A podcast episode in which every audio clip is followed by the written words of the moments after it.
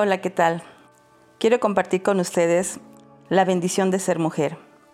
En este tiempo ha sido muy fuerte la voz que las mujeres han levantado para ser escuchada a causa de abusos, maltrato, violencia, menosprecio, etc.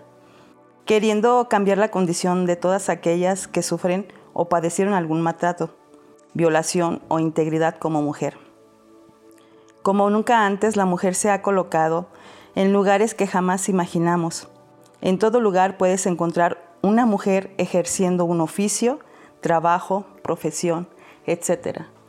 Antes era muy común en donde solamente veíamos hombres y donde la mujer quedaba en un lugar excluida o donde solamente ciertas cosas les eran permitidas y no era tan común verlas florecer en otras áreas o etapas pero ahora en este tiempo ha sido tan diferente y es por eso que este tiempo quiero llamarlo así, la bendición de ser mujer, porque es Dios quien nos ha dado esta bendición, porque fuimos diseñadas, porque Él nos creó a su imagen y a su semejanza.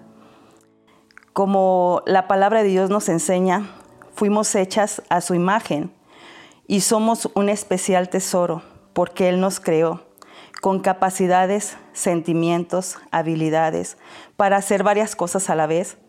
Y sabemos que eso es algo muy especial que cada una de las mujeres podemos vivir y disfrutar, esa capacidad para poder ser mamás, poder ser amigas, poder ser esposas, poder ser eh, empleadas, eh, poder ser dueñas de algún negocio, emprender. Eh, negocios o cosas que, siempre van a, llevar a destacar a las mujeres.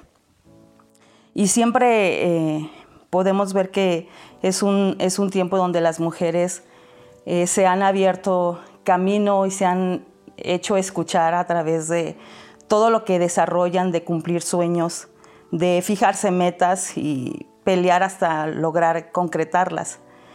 Pero quiero decirte que lo primero y más importante antes de querer hacer y dar a los demás, primero en quien debo pensar es quien necesita recibir de amor, perdón. Somos primeramente nosotras en lo personal. Y más que pensar en una actitud egoísta, necesitamos reconocer que primero quien necesita mostrarse amor soy yo misma. Y la única manera o la única fuente donde vamos a encontrar ese amor para ser llenas es en Dios.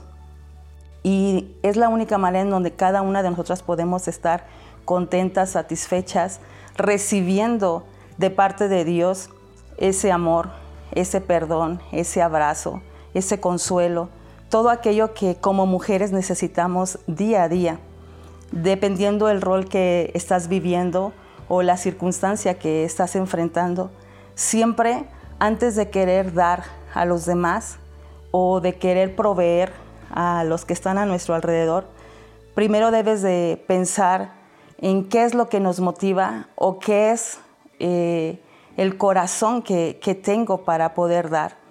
Y si nuestro corazón está vacío, te invito a que la, única fuente de provisión para dar ese amor es a través de Dios.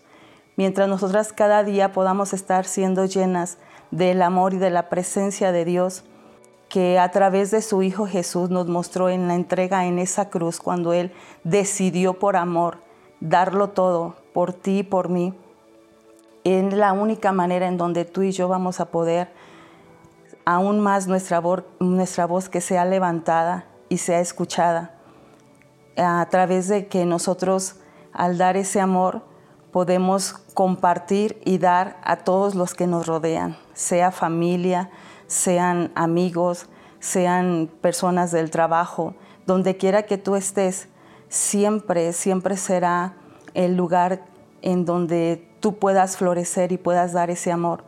Pero siempre lo correcto es estar en Dios, porque es en donde nuestro corazón puede recibir y estar dando y dando y dando y nunca va a dejar de fluir ese amor, porque en Él siempre hay plenitud.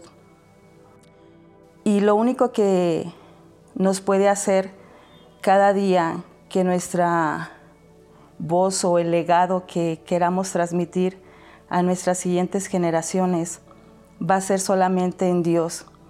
Y quiero invitarte que podamos analizar cuál es la motivación que me hace el día a día levantarme, decidir, qué es lo que hace que mi día a día pueda sentirme satisfecha o frustrada. Necesitamos cada día poder terminarlo, pero iniciarlo primeramente con Dios, iniciando con la seguridad de que su presencia está con nosotros y que su amor está con nosotros y que todo lo que Él es nos lo transmite y nos lo entrega a nuestro corazón, a nuestra vida, primeramente para poderlo dar a nosotras mismas y después poderlo compartir con todos los que están a nuestro alrededor. Es tiempo de impactar, no solo de levantarnos en protesta o porque existe un Día Internacional de la Mujer, sino porque estamos reflejando y dando ese amor a todos los que están a nuestro alrededor. Primeramente los de casa, como nuestra familia, y así como te lo decía, a nuestros amigos, vecinos, personas del trabajo, donde quiera que tú estés, puedas estar transmitiendo y reflejando el amor de Dios a través de tu vida. Deja un legado como mujer. Eso es lo que realmente va a impactar a nuestras generaciones. Disfruta cada día y agradezcamos a Dios la bendición de ser mujer, porque somos únicas e irrepetibles y Dios nos ve y ama como su especial tesoro, porque Jesús dio toda su vida por amor a nosotros. Gracias por este tiempo y de verdad que esperamos que el amor de Dios pueda estar siempre sobre tu vida y que en todo momento, cual sea tu circunstancia, cual sea tu historia de vida, aquellas cosas que quizás no puedes cambiar del pasado, pero sí puedes cambiar tu presente y que sea diferente tu futuro. Siempre en Dios habrá una esperanza y sobre todas las cosas es tiempo de poder agradecer a Dios la bendición de ser mujer en cualquier área de tu vida que estés atravesando. Puede ser joven, puede ser adolescente, puede ser una persona adulta, pero sabes, siempre en toda etapa de la vida debemos de aprender y disfrutar como mujeres. Bendiciones.